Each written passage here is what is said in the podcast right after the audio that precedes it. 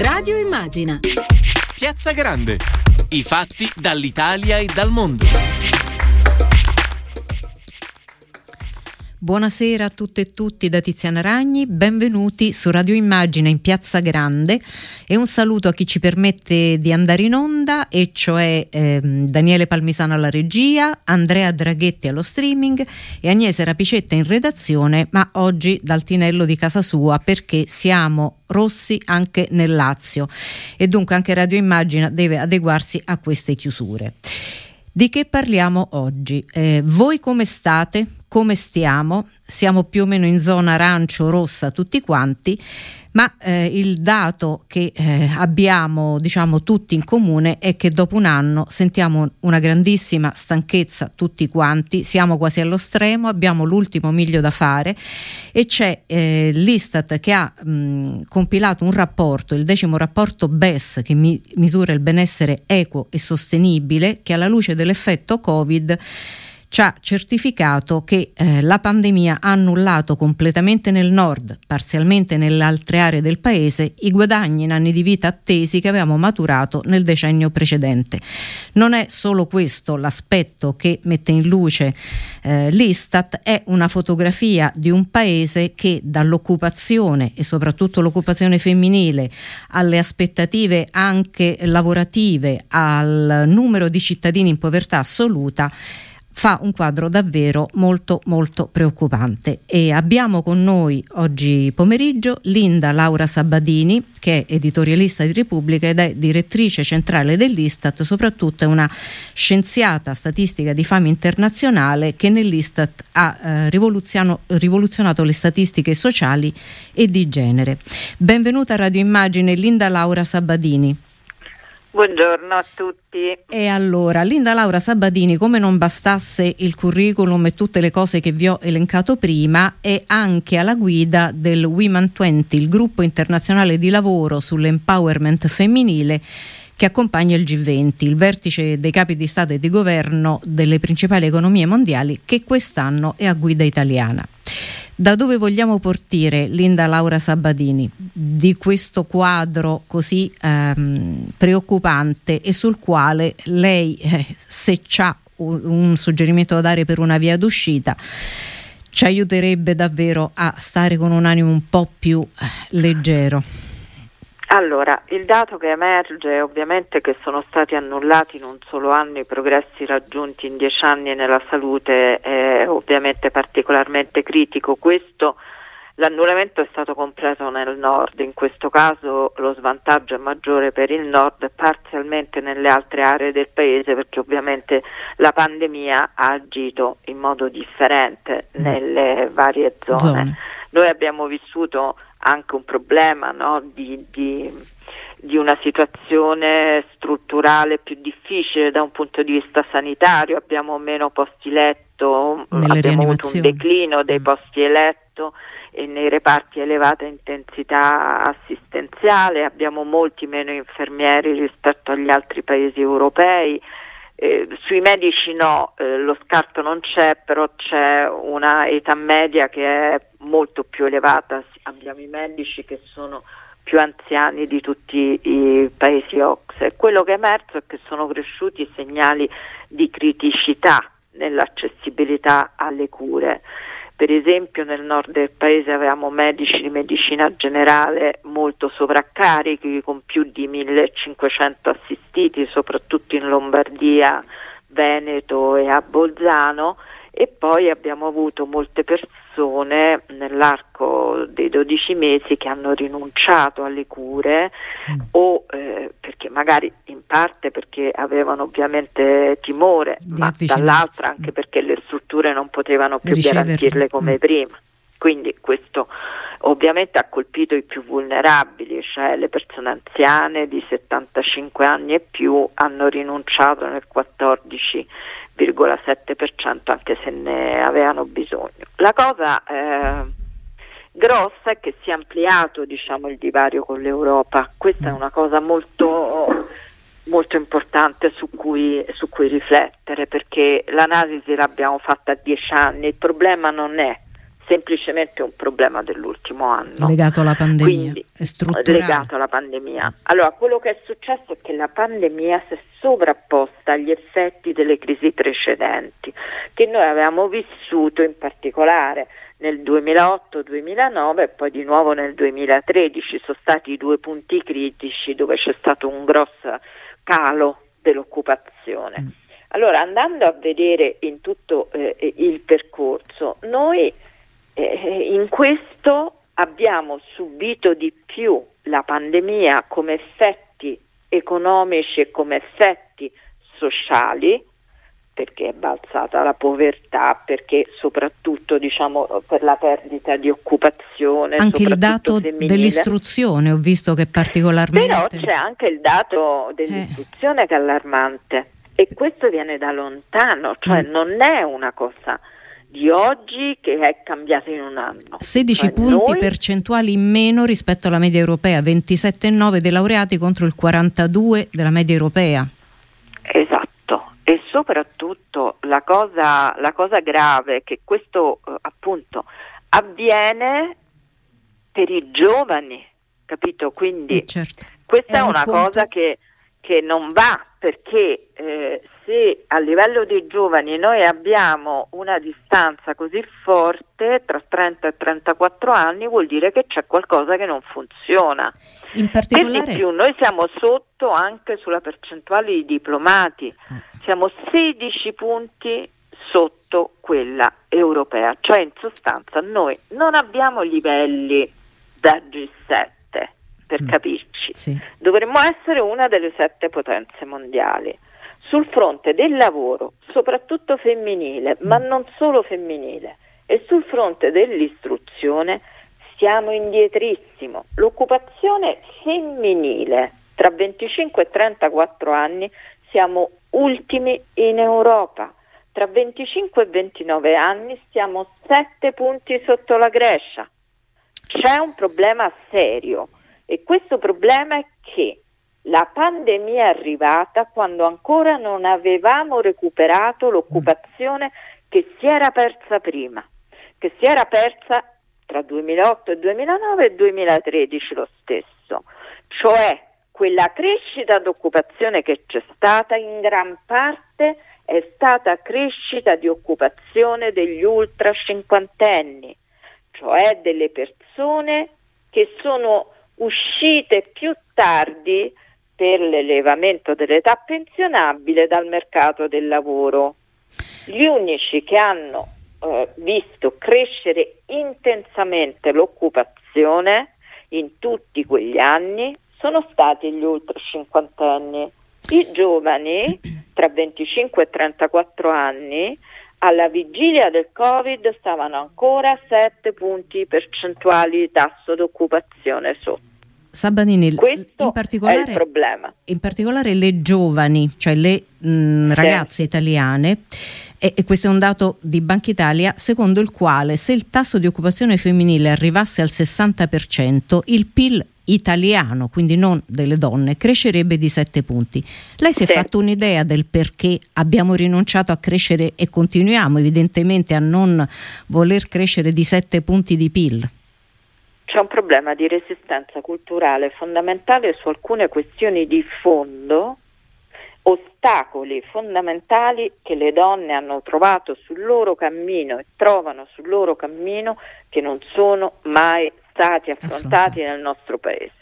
Allora, io vi faccio tre esempi. millenovecentosettantuno, legge di istituzione dei nidi pubblici. L'abbiamo istituiti sessanta anni fa. Lo sapete quanti bambini vanno al nido pubblico? Il dodici per cento. In cinquanta In anni. sessanta anni. sessanta anni. Questo è uno. Due. sessanta per cento di tasso d'occupazione femminile. Era obiettivo europeo. Qualcuno ha fatto qualcosa per cercare di raggiungerlo dopo che l'abbiamo bucato? Nessuno. Silenzio. Terzo elemento. duemila, legge sull'assistenza sani- eh, assistenza, assistenza in generale, non sanitaria, scusate. Legge sull'assistenza, la famosa tre due otto, che fu una legge molto importante perché in quegli anni c'era stata la duecentottantacinque dei bambini, servizi innovativi per l'infanzia, i congedi parentali. Stato, sono stati gli unici anni, dopo gli anni settanta, gli unici anni in cui c'è stato un exploit, diciamo così, di innovazione sociale in termini anche di normativa. Quella legge in ventuno anni non è mai stata applicata. Allora, quali sono le cause? Noi siamo un paese che ha, non ha fatto entrare gli occupati che dovevano entrare, come il resto d'Europa, nella sanità, nell'istruzione, nell'assistenza. Non l'ha fatti entrare. E questi Però sono... chi è rimasto penalizzato di questo non ingresso? Se i due terzi dei lavoratori che stanno in questi settori sono donne, eh le certo. donne non sono entrate perché non abbiamo investito in questi settori. È vero che le donne entrano anche in altri settori, ma noi sappiamo bene che questi in tutti i paesi sono settori vitali per l'occupazione femminile. Dopodiché ci dobbiamo battere per fare in modo che le donne seguano anche i corsi STEM e entrino anche negli altri settori. Certo. Però intanto noi abbiamo pagato sto prezzo e il prezzo è stato molto alto. E allora o questo recovery cambia, e l'Unione Europea non ci ha aiutato in questo senso perché ha messo un vincolo del cinquantasette per cento su due cose, green e digitale, digital, cioè i settori più bassi, occupazione premetto, femminile, eh. eh lo so. Sì, io sono d'accordissimo con, con questi due, sono grandi sfide, quindi non le metto in discussione, però io dico che è stato faticoso anche arrivare e, e a, come dire, sostenere che queste, le infrastrutture sociali devono essere una priorità. L'Unione Europea poteva fare questo sforzo di mettere un vincolo anche sulle infrastrutture sociali. Non lo ha fatto. Sabbadini, un attimo allora. solo, intanto diamo il benvenuto a Virginio Merola che ci ha raggiunto i microfoni, che è sindaco di Bologna. Benvenuto a Radio Immagina, Virginio Merola. Grazie, benvenuto a tutti. Perché in tutto quel panorama che abbiamo descritto all'inizio, ehm, anche rispetto al rapporto B E S, invece il Sole ventiquattro Ore mette eh, Bologna come la città migliore per qualità della vita, e quindi l'abbiamo invitato anche per darci così un quadro meno, un po' più eh, speriamo mh, ottimistico rispetto a quello di cui stiamo parlando invece con Linda Laura Sabbadini. Mh, mi scusi Sabbadini, stava finendo di dire? No, stavo di- finendo di dire solo una cosa, certo eh, noi questo vincolo non rispetto al grosso investimento che va fatto sulle infrastrutture sociali che servono per ridurre le disuguaglianze tra bambini, tra anziani, tra disabili, per migliorare la qualità della vita di tutti, ma servono pure per alleggerire il carico di lavoro familiare sulle spalle delle donne. Non solo questo, ma questo è un intervento strutturale profondo che manca a questo paese. Quindi è molto importante che, al di là che l'Unione Europea non ci ha messo un vincolo su questo, ce lo poniamo noi, noi. stessi questo vincolo. Anche perché cioè, l'ultima possibilità priorità va perseguita, quella delle infrastrutture sociali e della parità di genere, però vi dico che non, cioè comunque è faticoso, cioè io spero che venga adottato veramente con forza questa cosa. Ancora non ho capito se le risorse che si sta ipotizzando di stanziare sono effettivamente sufficienti per dare una svolta, perché se non la diamo adesso non la diamo più. più. Da questo punto di vista, Virginio Merola, eh, Bologna ce l'ha le infrastrutture sociali?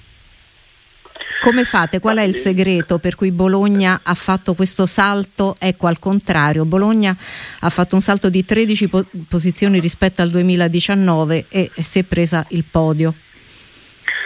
Ma eh, credo che abbia ragione profondamente Linda Laura Sabbadini. Anche l'esperienza del Comune di Bologna dimostra questo. Noi abbiamo un tasso di copertura dei nidi che è superiore alla media europea prevista. Abbiamo un tasso di occupazione femminile che ha già superato eh, arriva quasi al settanta per cento, eh, e possiamo contare su una buona infrastrutturazione sociale.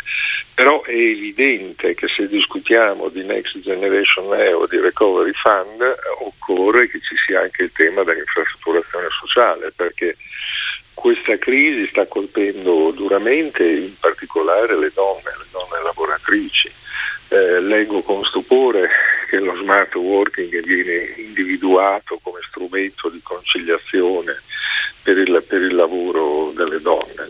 Non può, non, non è questo il tema. Il Paese ha bisogno di applicare quelle leggi che richiamava Linda Laura Sabbadini poco fa. Se non c'è un servizio di nidi adeguato, se non c'è una formazione, un orientamento al lavoro adeguato, se non si investe sulla maggioranza della popolazione italiana, perché anche sta storia di parlare delle donne come diritti delle minoranze fa ribrezzo, cioè c'è un problema come fosse un soggetto svantaggiato, diciamo. Eh, ma sì, peccato che siano la maggioranza mm. della popolazione. Io posso dimostrare dati alla mano dove si investe in, nei servizi sociali, nei servizi scolastici e nel lavoro, nell'occupazione femminile, tutti ne hanno, ne hanno un vantaggio. Bologna ha raggiunto questo risultato perché eh, ha sempre seguito quello che oggi chiamiamo sviluppo sostenibile, che non è solo ambientale, ma come sappiamo è altrettanto importante che sia sociale, e quindi non fissarsi su un unico obiettivo, ma sulla pluralità delle condizioni che fanno la qualità del lavoro. Quindi quest'anno risultiamo primi perché su tante questioni, non su una, abbiamo lavorato, la città da anni ha lavorato per, per garantire servizi efficienti e, e di qualità. E quindi sì, è sconcertante, è sconcertante che dobbiamo sempre ricominciare dall'inizio. Ci sono leggi approvate che non sono state mai finanziate. Ne dico una, quella sulla, sugli orari e i tempi delle città. Non è stata mai applicata, e questa esperienza della pandemia ci ha dimostrato quanto sarebbe importante avere risorse e poteri veri perché le città potessero fare una programmazione degli orari e, de- e della vita, aiutare la vita de- delle persone. Quindi la battaglia, sono convinto, è adesso eh, su come utilizziamo questi fondi e in particolare su come teniamo conto del fatto che le esperienze concrete dimostrano che si può fare. C'è un tema di finanziamenti e di scelte. Il Comune di Bologna ce l'ha fatta perché da anni ha oltre il sessanta per cento dei nidi e dei servizi dell'infanzia a carico del Comune di Bologna. Eh, quanti comuni se lo possono permettere in Italia? Eh certo, però questo è un meccanismo che quindi si autoalimenta. Se la disuguaglianza aumenta, e qui Linda Laura Sabbadini lo aveva messo in premessa, la pandemia non ha fatto altro che eh, acuire una eh, sperequazione che già c'era. Mm, so che la giornata di Linda Laura Sabbadini è complessa anche perché oggi ehm, è impegnata su più fronti anche per il Women venti. Allora le chiedo un ultimo mh, eh, commento, uno spunto, perché eh, da ora in poi chi deve vigilare, e anche nel P D, anche nelle strutture istituzionali, eh, ponga un occhio particolare in vista del Recovery Fund su sul... sulla parità di genere. La ecco. parità di genere deve diventare effettiva priorità, però qui non bastano le parole, eh? Cioè bisogna che sia chiaro Tradotto. quanto si stanzia, quanto si stanzia su questo, quanto veramente si investe anche nelle valutazioni di impatto di genere delle politiche. Anche questo è un fatto fondamentale. Noi valutiamo i costi di una legge, dobbiamo essere in grado di valutare l'impatto che questa legge ha sulla situazione sociale complessiva, economica e anche di genere. Certo. Allora, eh, su queste cose dobbiamo andare avanti. La cosa fondamentale è che la parità di genere deve diventare priorità del Paese. Non lo è mai stato. Storicamente il nostro Paese non se l'è mai data questa priorità.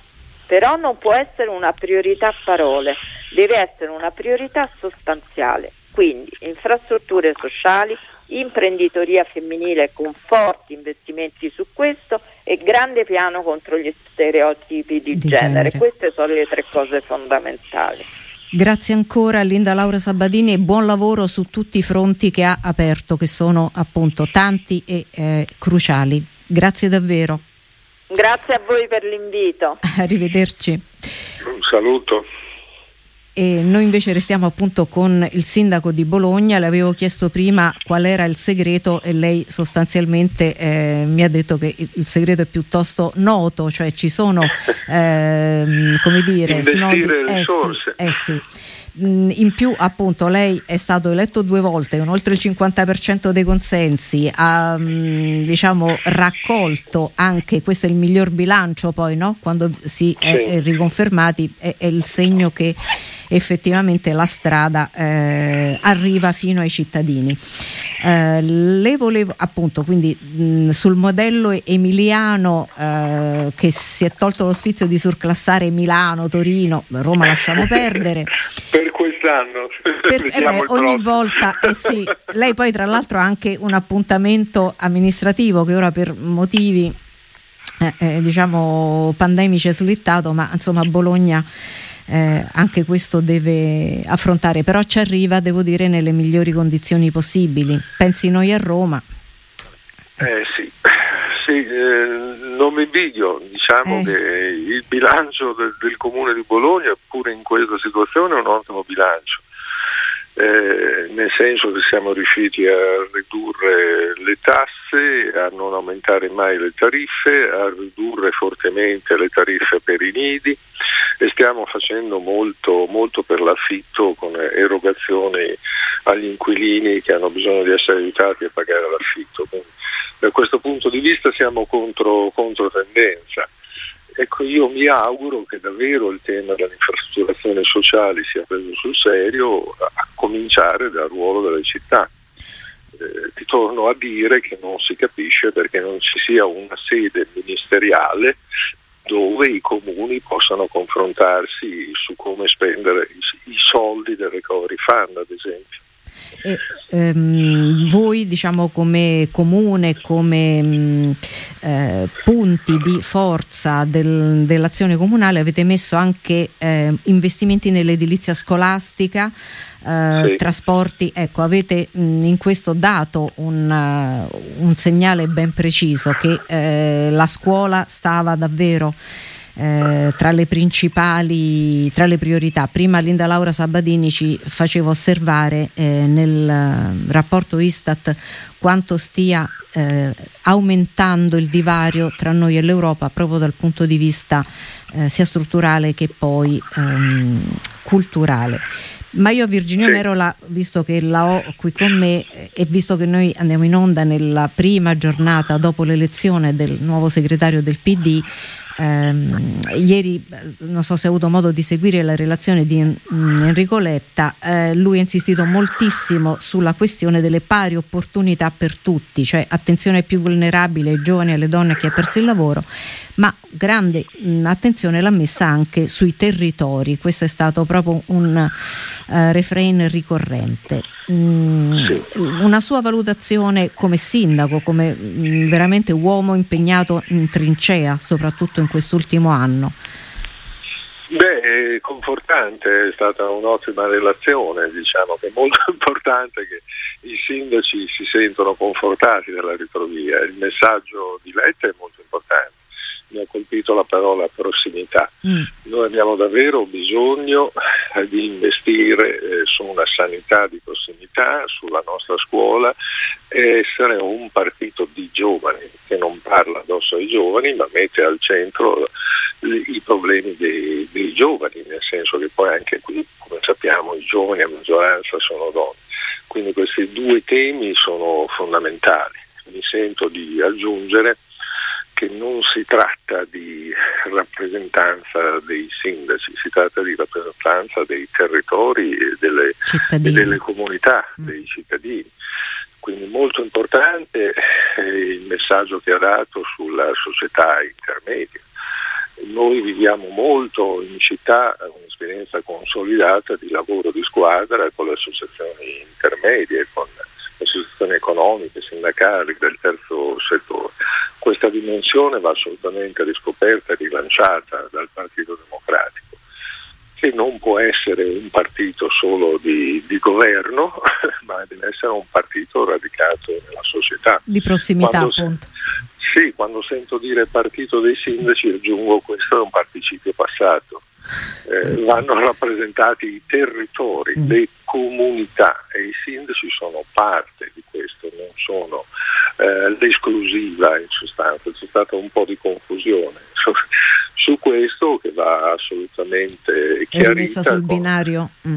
con politiche coerenti, ecco, quindi mi, mi aspetto che Eh, con, con Letta si faccia chiarezza su questo, ma soprattutto sull'esigenza che ha sottolineato più volte, che non stiamo cambiando l'ennesimo segretario. Da quando sono sindaco direi che sono otto i segretari, ma finalmente ci occupiamo di cambiare questo partito. Eh, chissà, ehm, noi poi verremo a cercarla anche, diciamo, strada facendo, eh, così, per verificare la prossimità applicata, ecco, se, perché sì. poi alla fine eh, dipende dalle persone poi applicare i principi, e speriamo che davvero eh, ci possa essere una stagione nuova per il P D, e siccome il P D è in gran parte un partito di amministratori, a cascata il beneficio poi vada davvero a tutti. Eh, intanto complimenti al sindaco di Bologna e, e, e a questo, questa crescita che è riuscito a dare alla sua comunità. E, e davvero buon lavoro a lei. A tutti noi, grazie. Grazie.